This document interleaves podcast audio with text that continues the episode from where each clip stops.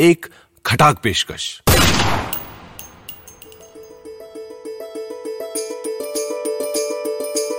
यशवंत व्यास के लिखी कवि की मनोहर कहानियाँ।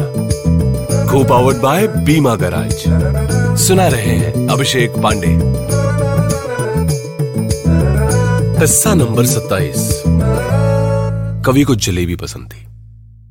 कवि को विचार भी बहुत पसंद था। उसके पास जो भी विचार आता, वो उसकी जलेबी बना देता।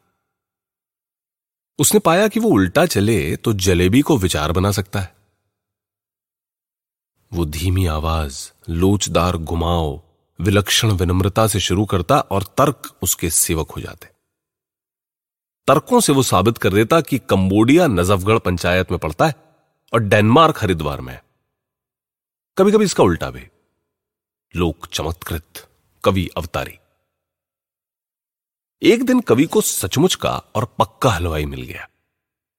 उसने कवि की जलेबी ली और सहज भाव से सीधी कर दी। मूल विचार खड़ी सींक की तरह सुलझ गया। उसने कवि को नजफगढ़ में नजफगढ़ और डेनमार्क में डेनमार्क के दर्शन करा दिए। कवि ने इसे प्रतिक्रांतिकारी लुम्पेन तत्वों की कार्रवाई माना और प्रस्ताव पास किया। सारे हलवाई ट्रोल हैं। अब से इन्हें मैं अपने इलाके से ब्लॉक करता हूँ। उसके इलाके में अब विचार से लड्डू बनते हैं। ये जलेबी से ज़्यादा कारगर है। लड्डू में पता ही नहीं चलता कि विचार कहाँ से शुरू, कहाँ से खत्म। ऊपर कहाँ और नीचे कहाँ। यहाँ तक कि वाम और दक्षिण का भी पता नहीं चलता।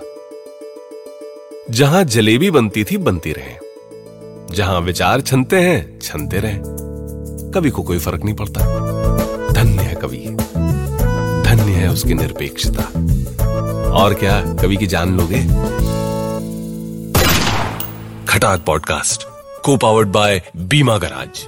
Download करें बीमा गराज की हॉबनॉब ऐप और घर बैठे पाएँ अपने क्लेम्स की सारी झंझटों से छुटकारा। बीमा गराज के साथ अब आसान है।